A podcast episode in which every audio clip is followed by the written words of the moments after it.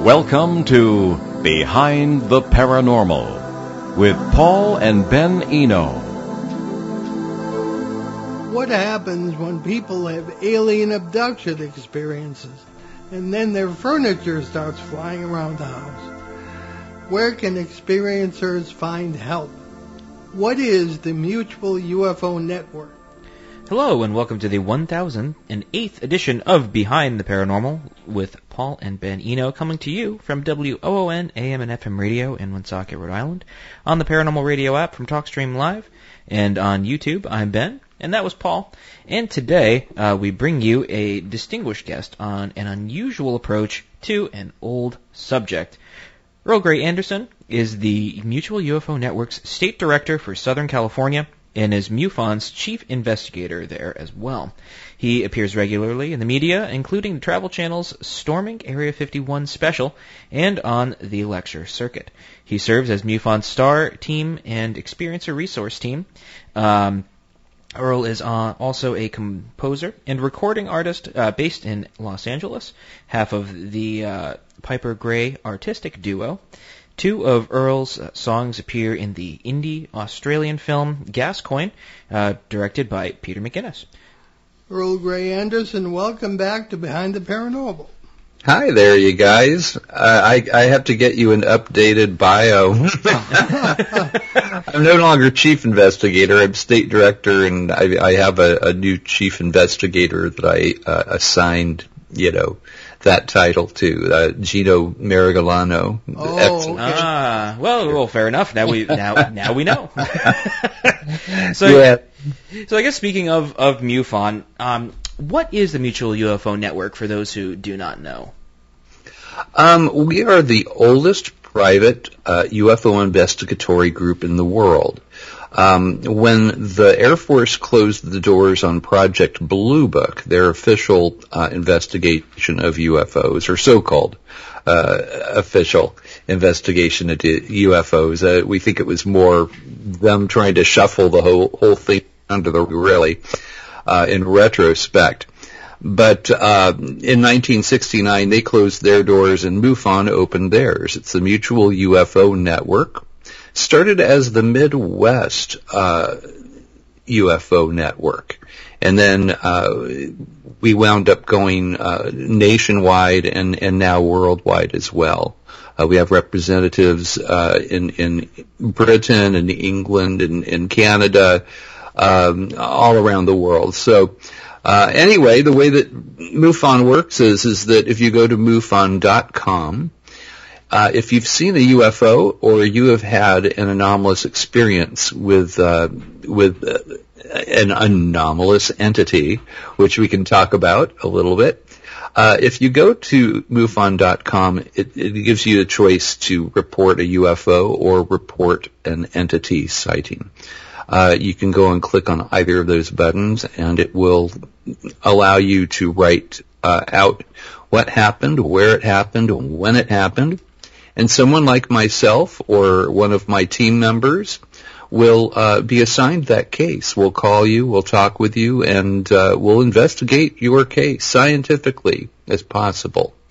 Um, you can't really use the scientific method per se with ufology because you can't really repeat an experiment. You can't snap your fingers and, and cause a UFO to reappear. But uh, taking all the criteria and and and and just all the various, uh, we look for markers from case to case to case. Anyway, it's kind of what MUFON does. Okay. Uh, we are not joiners, but I have to say that uh, having been very impressed with MUFON for many years, I joined it many years ago. And uh, most recently, of course, in the last few years, have been honored to uh, been asked to serve on the Experience Resource Team, as you do. So what is the ERT and how does it help people? Uh, I think of the ERT as kind of MUFON's compassionate wing. Um, we're not there so much to investigate uh, people's experiences as we are there to um, to listen. We're we're unjudgmental listeners, And we have resources for people. There are support groups for those who have had anomalous contact because people can get PTSD. Uh, there, there's uh, J- Dr. John Mack, who is a, a Harvard scientist, spoke of it uh, as ontological shock when reality is kind of pulled out from under you like a rug, and you're sort of left there with nothing to grab onto. Uh, in in the uh, experiencer resource team, uh, we, we're all experts in this field, and and we've worked many cases like this. It's nothing new, not new ground to us. And we've heard everything. And, and this, this phenomena runs the gamut. It's very, very strange. And, uh, and you can find help there. And it's the same thing. If you go to MUFON.com and you click on uh, report an entity, it will take you to a questionnaire where you'll fill out 30 questions and write a narrative of, of what you've experienced and uh, and someone will will call you back. We'll get a hold of you, and uh, we we um, we're very good at what we do, and uh, you will be believed. First of all, it's we're non-judgmental. That that's because this this uh, what I found in this phenomena is that sometimes it has. Uh, intentional absurdity built right into it. It's almost like a signature line. So somebody like for instance, I had a case where these two uh, now adults, but as children, they saw orbs, and then they came up to their window and they looked like happy faces. You know, have a nice yeah. day from the 1970s, and and this happened two nights in a row, and and this the the young girl had a, a a lung ailment that was going to eventually be fatal for her. And she was actually healed by these kind of ridiculous looking orbs with you know happy faces on them.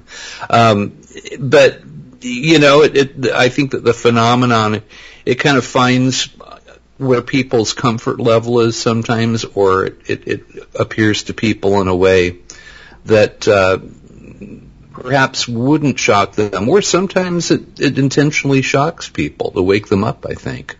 Yeah, certainly true.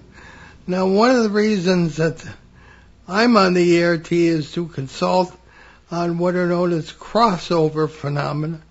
Things like uh, we mentioned in the beginning, uh, someone will have an abduction experience, a sudden there's poltergeist phenomena going on, and there's things not usually associated with traditional UFO or ET experiences. So Denise Stoner and I, and uh, we will look at cases that come into that regard. How common is it in your experience, Earl, uh, to have a crossover phenomena? Very, very common. It's yeah, very common. Yeah. I mean, it's been, and this sort of thing's been happening for years and years. I mean, my friend, I, uh, Dr. Irena Scott, she, she's uh, an author and, and a ufologist, worked, uh, uh, has written a couple of books about the Pascagoula case. Yeah. Uh, and, uh, but but she and her sister had an encounter. Uh, I believe it was in the late 60s or early 70s, and uh, they experienced missing time. They had started out with seeing a craft. Uh, Irena actually ran up to the top of a hill with a camera to get a picture of this craft because it had windows, and she thought that she actually could see beings behind the windows of this thing. Uh, it looked a lot like the Betty and Barney Hill craft that they yeah. saw kind of like a large disc with observ- this great observation window kind of wrapped around the whole thing. She ran up to the top of the hill and then she couldn't remember anything for a half an hour and she thinks that perhaps she was either taken or uh, visited or something. Uh, she said that when she got home, the first thing that happened, she walked into the bathroom and the electric toothbrush flew across the room and hit the wall, which mm-hmm. we usually associate with poltergeist activity. It's kind sure. of the, yeah. Uh, I'm not sure exactly why this happens, but uh, I do think that they use portal technology or something and it opens a door to other stuff. Maybe it has something to do with that, or it's just something we don't understand. But yeah. Uh, yeah, there is, you know, there, there's paranormal like activity that people experience after having an abduction or a visitation. Very, very common. One reason development in MUFON that it kind of affected me was that uh, the word paranormal is kind of uh, a no-no. And you know, I, I get that. There is such baggage and nonsense associated with that word. You know, people turn on the TV and, you know, dish falls off the table, everybody screams and runs out. You know, that is not scientific, it's not systematic. So I get that. I prefer the word uh, high strangeness, the term, and Yes. other things that can be applied to these crossover phenomena that are more serious in, in their intent. Uh, ben, you want to jump in here? Yes. Um, I'm sorry, I'm just jotting, jotting down some notes. Um, there, I, re- I really like this term that you brought up, taking a quick half step back. Intentional absurdity. I, I think that that's a really interesting way of putting it. Um, especially when it comes to anything really in, in sort of, you know, we just said paranormal is a no-no word, but we're going to use it now. Um, we, You know, it's semantics. You can what we use with with MUFON oftentimes, and, and I got this okayed by by our director of investigations, Steve Hudgeons, is you just uh, hyphenate the word paranormal with paranormal like. okay. Paranormal yeah, like. there you go. And, and it. that is perfectly okay. Elephant He, I. I asked him if that was okay, and he said friend of the head of the class, Earl, head of the class. So I think that the whole thing is is that they're they're you know currently meeting with Congress in, in a secured uh, room in Washington D.C. quarterly now. MUFON is they're presenting cases, and if something appears in there that that's reminiscent of National Enquirer fare, for instance, Right. uh, perhaps they won't take it as seriously. So it's just you know watching the way that you you notate things. That's all. No, I, I that that actually kind of let sort of is, is leading me in the direction I was I was heading in because that does bring up an interesting point. This intentional absurdity, right? Where arguably, right? So let's let's say that all of, all of these creatures, beings, entities, whatever, they're completely other, right? Mm-hmm. Something that's that's entirely separate from our human experience, which is in itself important, but the the problem that I think that everybody runs in, into in this field is is how it's experienced and interpreted, because it's so outside the purview of what we understand. It does come across as absurdism, right? And you know, it, and it comes across in such a way that it's it's very hard to explain these things to people if we, you know, explaining that there were these weird, goofy '70s esque, you know, smiley faces that came and looked in somebody's window and and then healed them. It's like you you bring that to Congress, you know, what, what are they what are they going to say about that, right? Like, I imagine that case wasn't presented to no, Congress. no, I can imagine that it isn't. Oh. but it, but it's it's but it's these weird things, right? That that seem like they're the they're not the norm, but in a sense it kind of is in a, in a mm-hmm. in a backwards way. So by by looking at these experiences and and kind of breaking them down, they all kind of fit these these molds, these symbols that have kind of been throughout human history. And I I think that's the hard part in this whole understanding the experience portion of it. So I've I've been trying to contend for the last you know couple of years or so that the problem with the paranormal isn't so much a scientific or philosophical one; it's a phenomenological one. Because how we experience something is very different than how somebody else would experience it, depending on our background and how we understand it.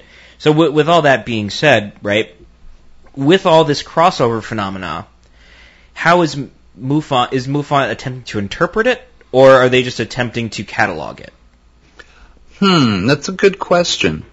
Uh, well, I know that I look for markers from case to case to case. So in a way, we do catalog things um, because, for instance, I mean, I have many cases where the military seems to have a bit more aggressive encounters than uh, civilians do.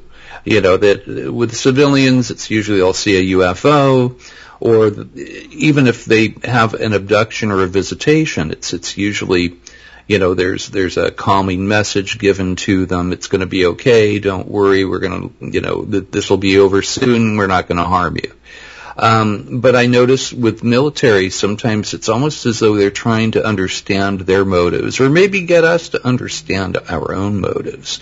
Uh, I think that uh, you know, it's the dichotomy of the the human experience where we can write love sonnets, beautiful music and symphonies, and then we can kill each other in mass in war, you know. It's true. And I, I and I think that that we're probably a concern to whatever this intelligence is. Now, I tend to lean more towards this being primarily an interdimensional uh, phenomenon. Uh, I think that some of it may be interstellar. Uh, some of it may be us from the future or from the, the far distant past uh, is possible as well. But uh, it, it seems to me we we see I've seen from case to case, and and even you know I had a weird anomalous experience where. Uh, what seemed to happen was a, a portal seemed to open up in, in my room, for lack of, of better description. Maybe I should say a portal like. Uh, mm, see now, now we're getting the hang of it. yeah, yeah, there you go. And and uh, so I, I think that when you open up, uh, if if it's possible for things to pass from dimension to dimension, and and, and uh, physicists are saying now, you know, they're talking about there being nine different dimensions. I've, I kind of think the universe is more like a Mandelbrot fractal, where it just mm. has tributaries and goes on forever and ever, and and maybe all you know we we have worlds that are almost like our own but slight changes here and it just keeps going on and on perhaps mm. mhm and and if something comes through uh, it's no wonder if you open up a door to another world, uh, other stuff may come through as well. You know, a big hairy creature that beats tree trunks into each other, sure. you know, standing next to a UFO, you know. And that's the other, you know, it's like they, they want us to use scientific language, so you don't use the word Bigfoot, you, you just describe the, the creature. Uh, because you're not going to find Bigfoot in, in your encyclopedia, or not, at least not under, you know, accepted creatures that live in, in, in this right. world. So you describe it. I mean, I was a nurse for many years. And as a nurse, you're not allowed to diagnose. Mm-hmm. What you do is tabulate symptoms and you notate those. You don't say patient came in, you know, presenting measles. You just write down the the description of, of, of the symptoms and any doctor worth his weight, you know, in, in whatever is going to read that and he's going to know what you're talking about. And so I think that's kind of the way that we do it as well. So I guess in that you know in that sort of vein, what are the common symptoms, if there are any commonalities, between any of these crossover cases? Well, the poltergeist-like uh, activity is is a good one. Um, uh, years ago, I, um, I, I I had a girlfriend who uh, had a UFO encounter when she was a little girl, and I, I knew about that. And she had experienced missing time. This was when she was maybe like 10 years old. And she had these weird episodes where she was visited by these, by these creatures. Now I thought that what was going on, at first I thought it was just sleep paralysis, but she wasn't paralyzed always, you know. It didn't really have all the signatures of that. And this is, you know, back before I really understood uh, the UFO phenomenon. Uh, but what I noticed was was when she would have these visitations that uh, poltergeist activity would happen in her house, and I thought that it was possibly uh, that she had a haunting or or some ill, you know, some spirit with, uh, you know, some malevolence in it. But uh, I, I spoke with her recently, and I said, you know, I was thinking, you know, because you had that missing time uh, experience when you were a little girl, and you you had these entities visiting you.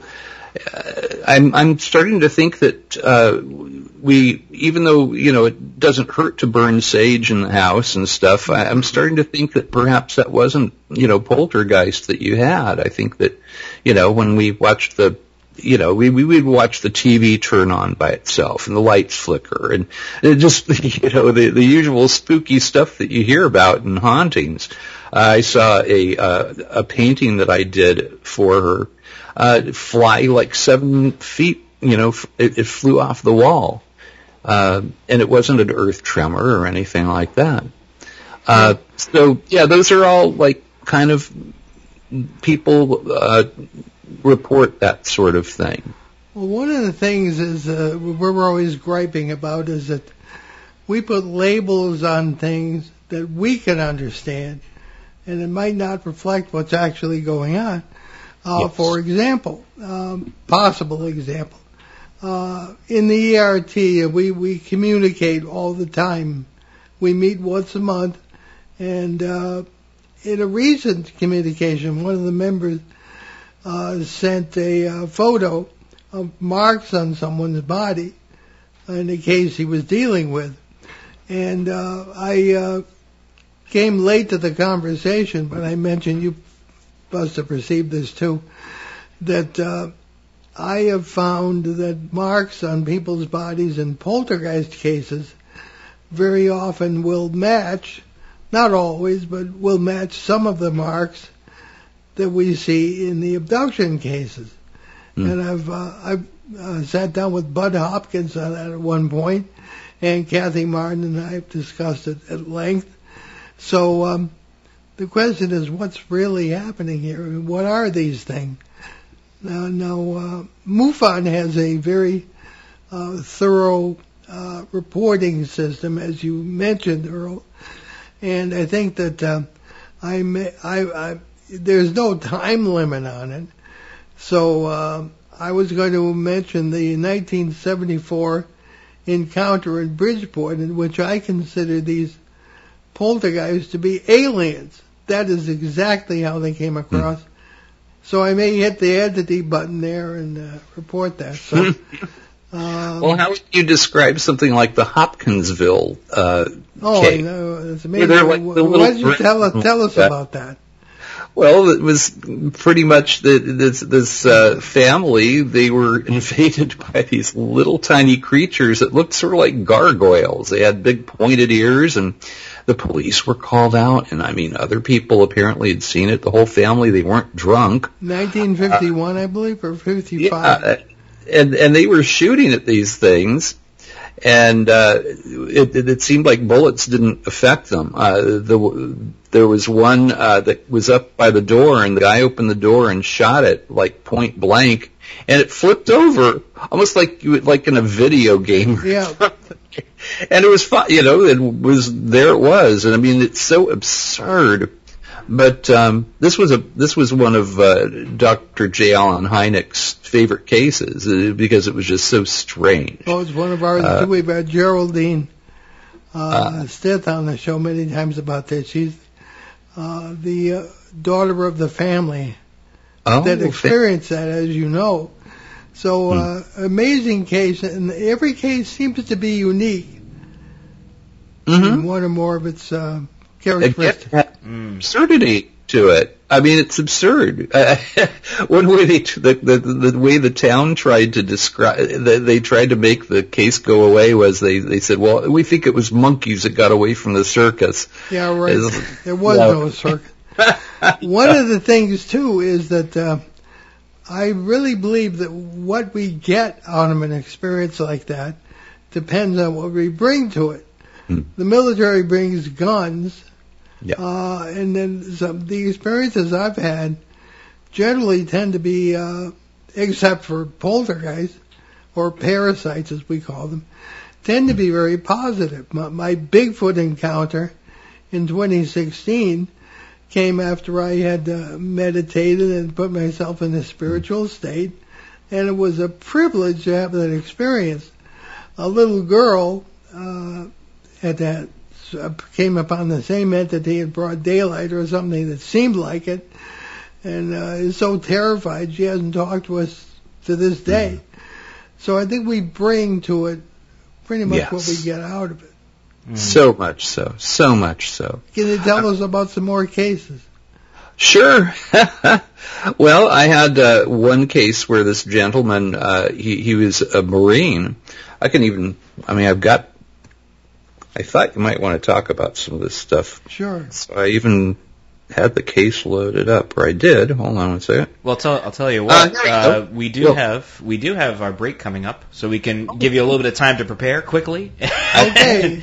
but sure, you can go to break if you want. It's, it's a good case. I've got two cases that are almost the same, but one it was the guy's the, the scariest thing he ever had happen to him, and for the other guy, it was the positive thing that ever happened for him. Ooh. Then I guess we'll we'll we'll take our break real quickly, and then okay, we can we can hop right into that. you're listening to Behind the Paranormal with Paul and Ben Eno on WOON 1240 AM and 99.5 FM in New England's beautiful Blackstone River Valley. We'll be right back with Earl Grey Anderson. Hello, I'm Monique Charette Weekly, calling all classmates of Woonsocket High School class of 1978. Come help us celebrate our 45th reunion at Bella's Restaurant, Friday, September 15th from 5 to 10. Looking forward to sharing memories and making new ones. Please call Linda at 401-766-3134. Also our Facebook page at Woonsocket High School, class of 1978. Hope to see you there. Local and live at 99.5 FM. Hello and welcome back to Behind the Paranormal with Paul and Ben Eno, coming to you from WON, AM, and FM here in Woonsocket, Rhode Island, here this beautiful August day right here on the corner of Park Ave and Kennedy Street. And we have Earl Grey Anderson with us, and we're going to hop into some very interesting cases that I did not need to take a break for him to prepare. Apparently he was prepared. So, but take it away, Earl. I, I, I was a Boy Scout for a minute. You know, you're always supposed to be That's prepared. that's true. Almost like a, a child version of Semper Fi.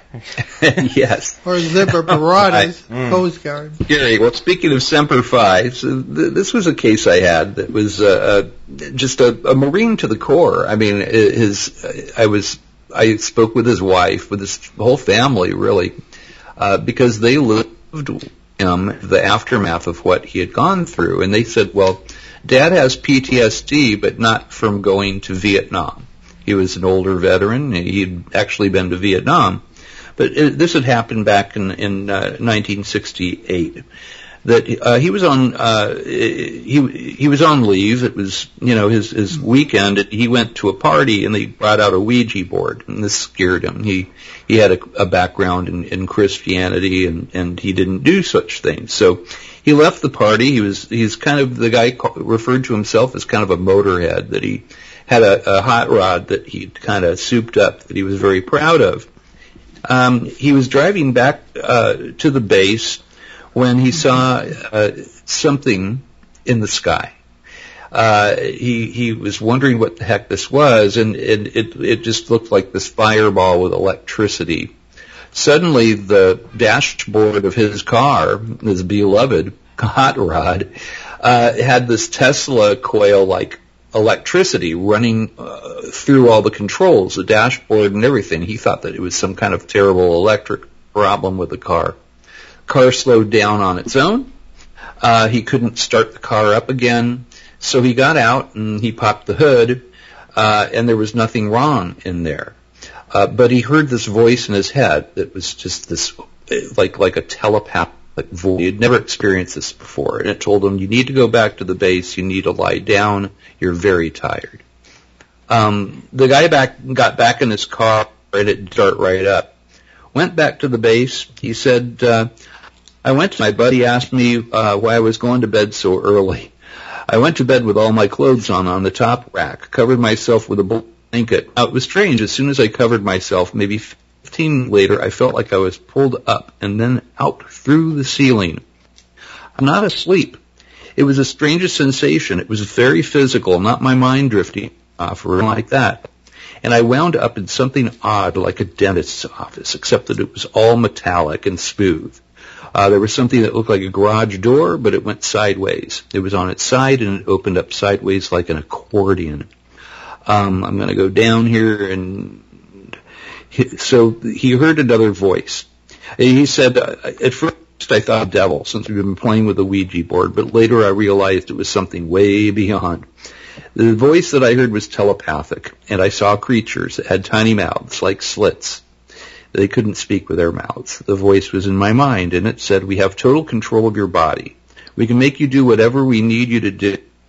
I told them, you can't, in my own mind.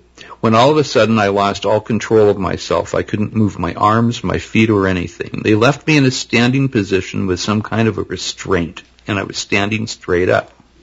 I tried to turn and see what the entity looked like, and he said, don't try it. Don't try and turn around. Uh, said all of a sudden it said, "We will now control your mind."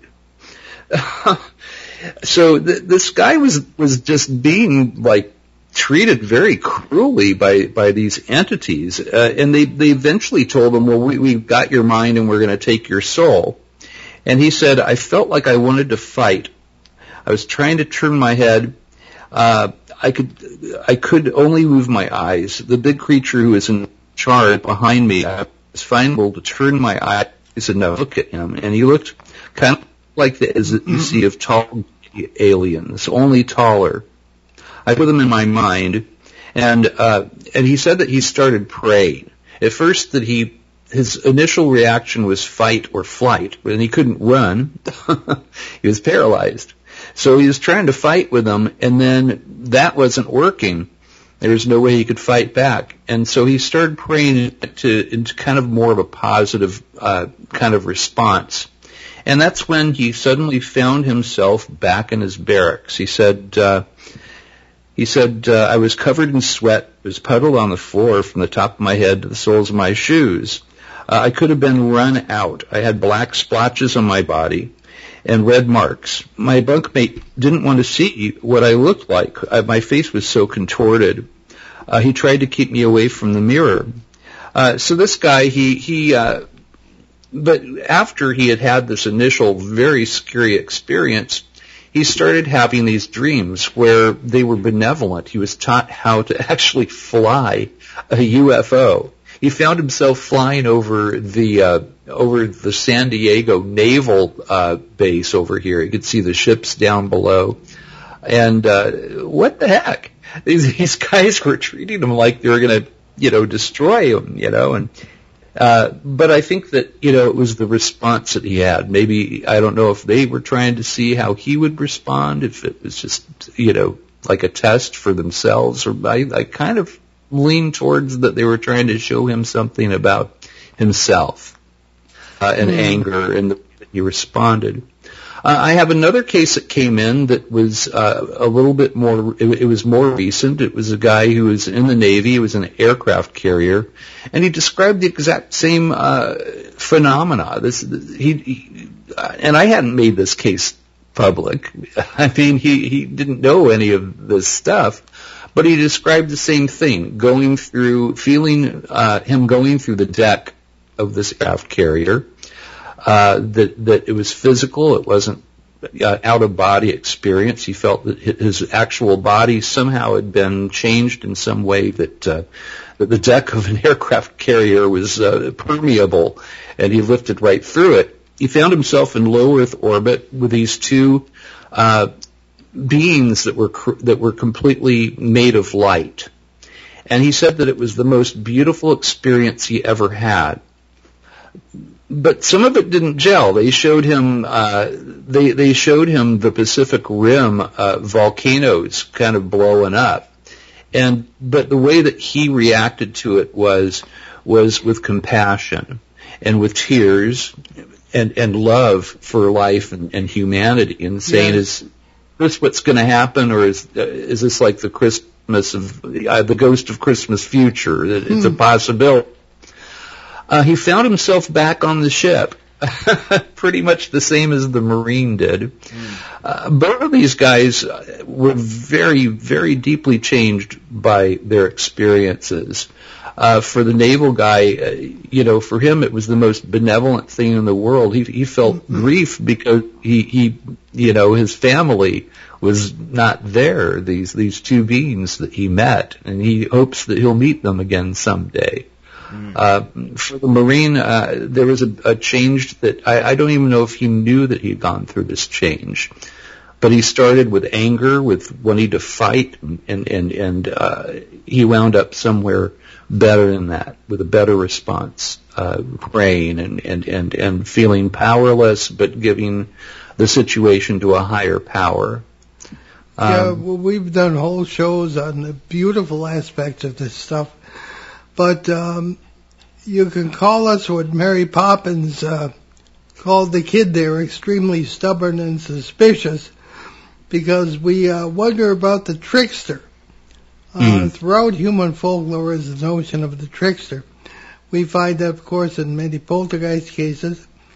And the idea that uh, whatever you're being told is it is what's telling you this what it appears to be? Is it truthful? Is there some kind of uh, problem from this? Uh, what say you? Uh, how do you approach that whole issue of whether you can trust these things? Well, there is a trickster element to it. And I think that it comes down to your own, uh, I don't know, we all have that gauge within ourselves, I think, to where with with myself, uh, if something seems wrong, if there's sort of like actually an e- a truly evil thing to it, and I do think that there's things in this universe that are just evil to be evil. Um, you have to have that kind of that internal monitor, you know. Um, Yeah. and, and, and, and I think that it kind of depends on the person. But I, I, I do feel though that, uh, as you're saying, you know, this trickster thing, uh, that, that it seems like this intelligence is playing with us sometimes. Hmm. Uh, that's the way that I see it. I don't think that this is anything new, by the way. I'm I'm kind of like Jacques Vallée. Uh, you know, his his uh, pa- what was it? Pa- Passport to Magonia Magonia Yeah. book is so wonderful. And I think that this phenomena has been here forever. I think that it uh, presents itself in different manner, manner depending on where we are, is how it presents itself to us. Uh, 1950s, we were entering the space age. Uh, it was very nuts and bolts. Uh, things are different today. We see things a little differently than we did in the 1950s. So it presents itself in a different way now. Yeah. But I think it's always been here with us. It's just my personal belief. I, I could be wrong, you know. no, I, I but- tend to agree. As a matter of fact, uh, Jacques Vallée is a real hero to me. Matter of fact, when, when we interviewed him, Ben said, Dad, it's the first time I ever saw you starstruck.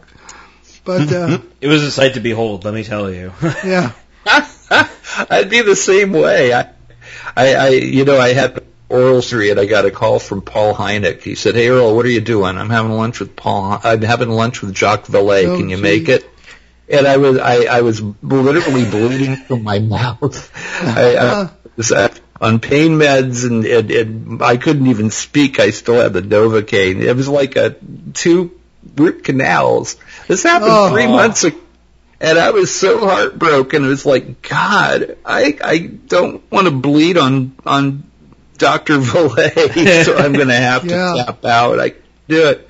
I was heartbroken. I, I hope that the opportunity comes up again because I, Yeah, I I love hope so. Doc. I mean, hey, it's a small world. You never know. yeah. That's true.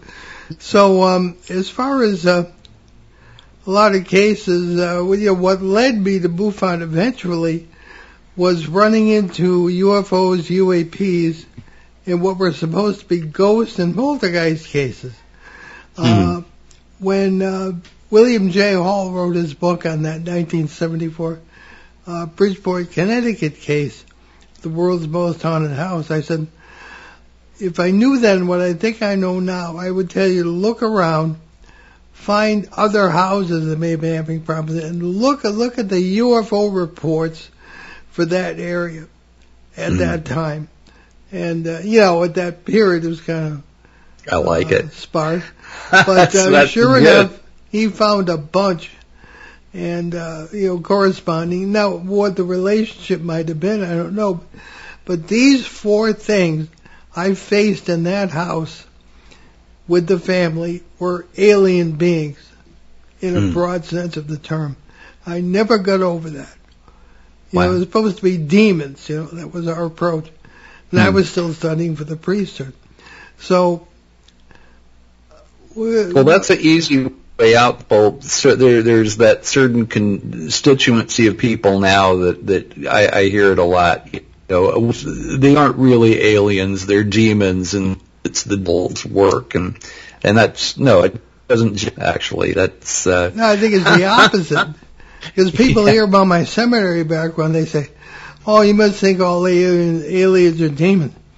I said, "Well, the quote unquote demons I've run into are aliens. Hmm. You know, and that, that's our term for something that we don't understand. It may or may not be Mm, yeah. correct. But uh, as far as Mm. being totally other, that's kind of what it was. Right. It is totally other. It, it's uh, and we try to, you know, this is just something that humans do. We, we try to humanize stuff. We Yeah, we we're, do. we're so uh, anthropomorphic in, Yep. in the way that we and anthropocentric the way that we see everything. We are. Uh, but this doesn't have anything to do with uh, humanity. I think it's pretty much an other.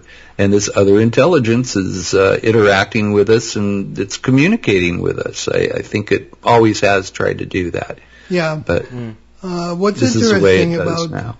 The government approach is that uh, we always find government interest in all areas of high strangeness, not just UAPs, UFOs. In the flap areas we're always talking about, we always find some kind of presence of the military or something that looks like the military.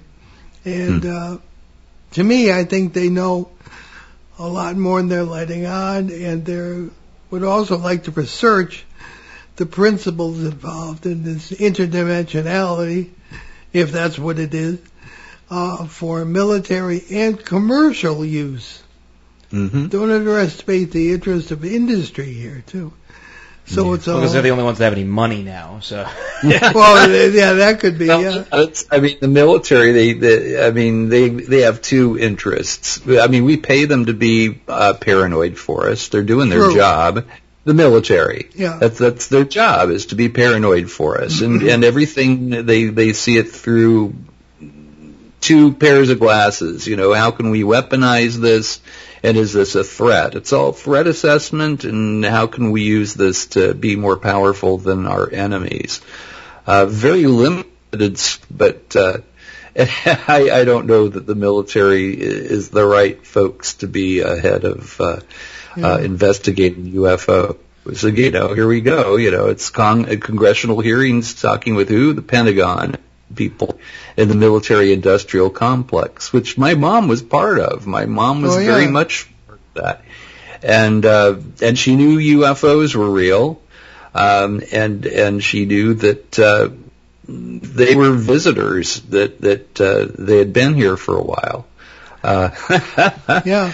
Now And- let me and, ask uh, you this, Earl. Uh, when it comes to what we know versus what we knew, and speaking from MUFON's point of view, do we know any more than we did in, say, 1947 with Kenneth Arnold and Roswell and all that? Do we really Hmm. know any more today than we did then?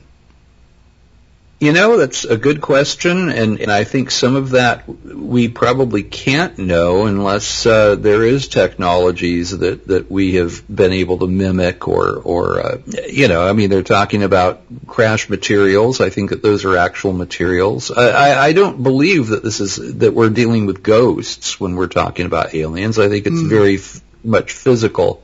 It has certain aspects that we would uh, that that we would sort of associate with ghosts and and the paranormal. Yeah, but then there's the physical element to it. It's it's very physical. So um, I, I don't know. You know, I mean, maybe uh, I mean the black triangles. We see a lot of those. They always seem to be kind of cookie cutter. Like they look the same. Uh, even flying saucers, you'll see like different, you know, light schemes to them and, and, and differences. But I, I tend to th- sort of think that perhaps somebody like Lockheed Martin is, is pumping out the, the black triangles, and maybe that's our uh, our own uh, UF there. So I, kind of hope if, if I mean if we do have these physical crash materials that perhaps it was like a Trojan horse thing that they, they were uh, that, that the crashes were, were purposeful that were they want, are hoping that we can uh, you know solve some of our problems and, and, and maybe get to their technological level eventually. But I think there may be a concern with us because we're way up here with our technology, and but yet we're still acting like a bunch of warriors, you know, a warrior cast.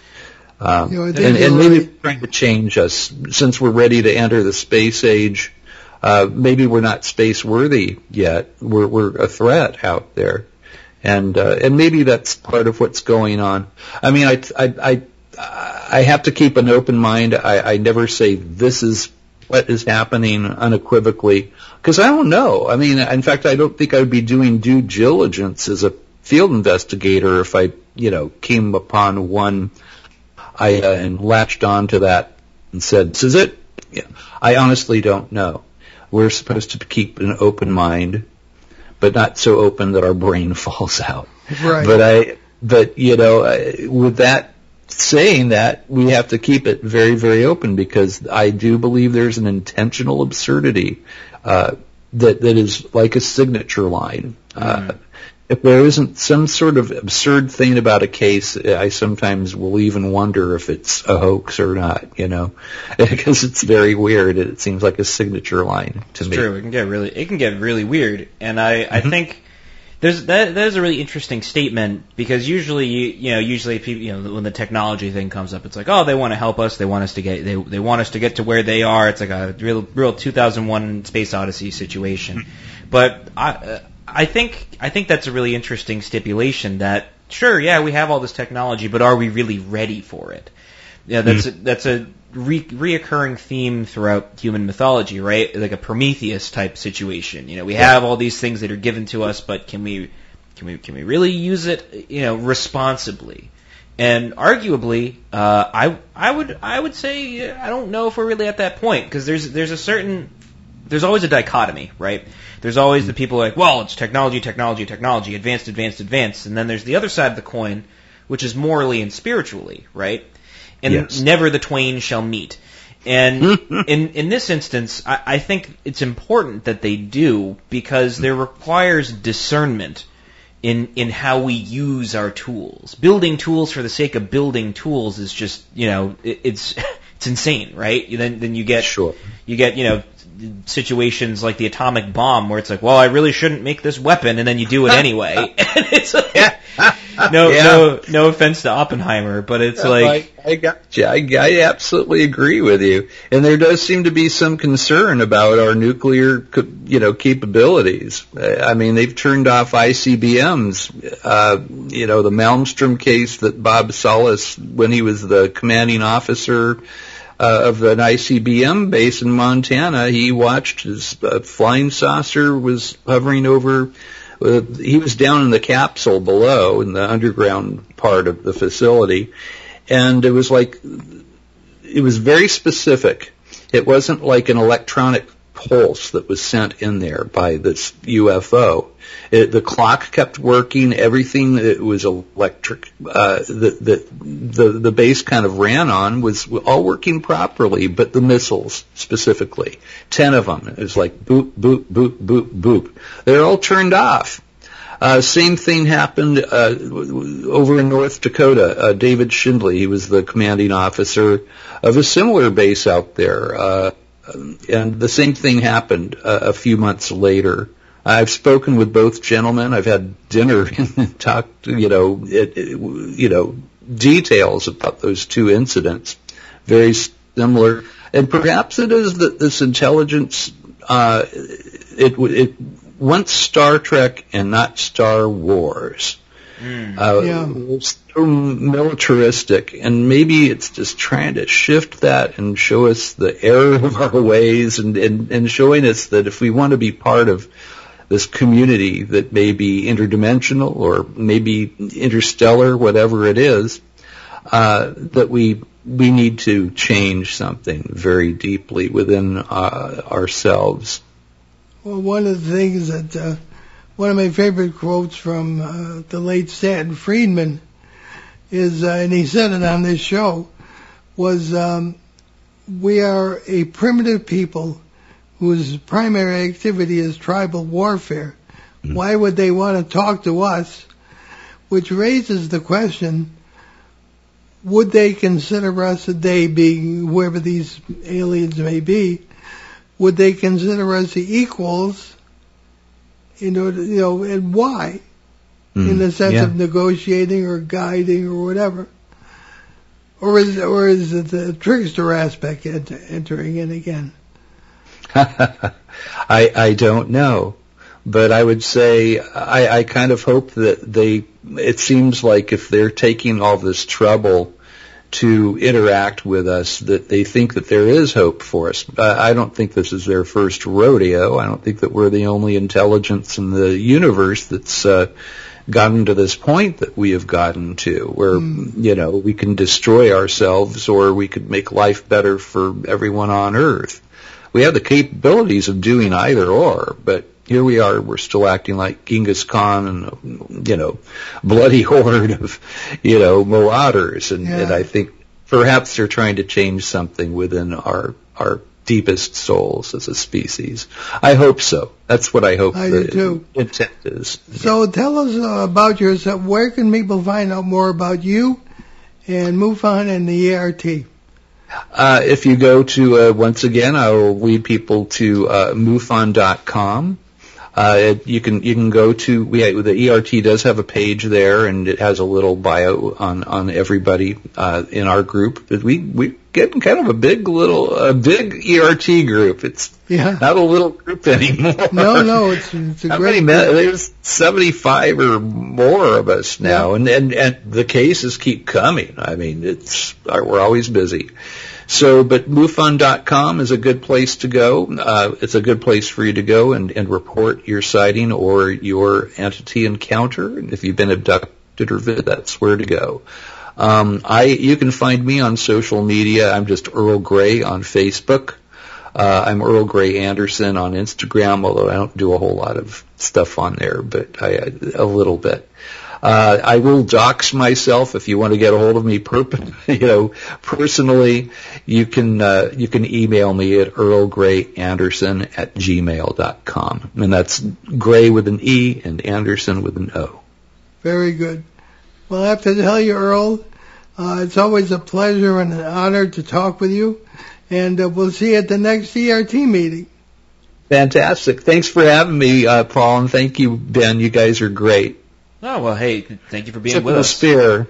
Hey, you know, we're it's it's a small world, and we enjoy having the people in that small world. You're not going to sing that song, are you? It's a, no. No, no, no, no, no, no. We would get destroyed we'll get by. yeah. trademark infringement. Yes. Yeah. oh boy. Well, I guess speaking of, of, trademark infringement, we should probably get to our announcements here. Um, so if you're in, anywhere in or around New England, uh, you can take in the Exeter UFO Festival that's on Labor Day weekend coming up in a few short weeks. That's September 2nd and 3rd. Uh, the event benefits local children's charities, and uh, sadly, we have had to bow out this year uh, because of my dad's health. Uh, but please go and support the event if you can. It's wonderful. The whole town gets involved. There's a dog costume contest. It's it's a it's it's really just a, a, a wonderful event, and and it's you can find out more about it at ExeterUFOFestival.org. And the Greater New England UFO Conference is back, uh, and this will be a uh, one-day event on November 4th in Leominster, Massachusetts. Uh, you can watch for more information on that. And you can visit our show website, that's behindtheparanormal.com, where you can find nearly 1,200 hours of our regular shows and special broadcasts since 2008 from CBS Radio, Achieve Radio, and here on WOON AM and FM. You can also hear many of these broadcasts on the major podcast platforms, including uh, Apple iTunes, Spotify, and YouTube. Anywhere you find your podcasts, we will be there. Yeah, that's kind of scary. Uh, download our show app. It's free at behindtheparanormal.com on that main page.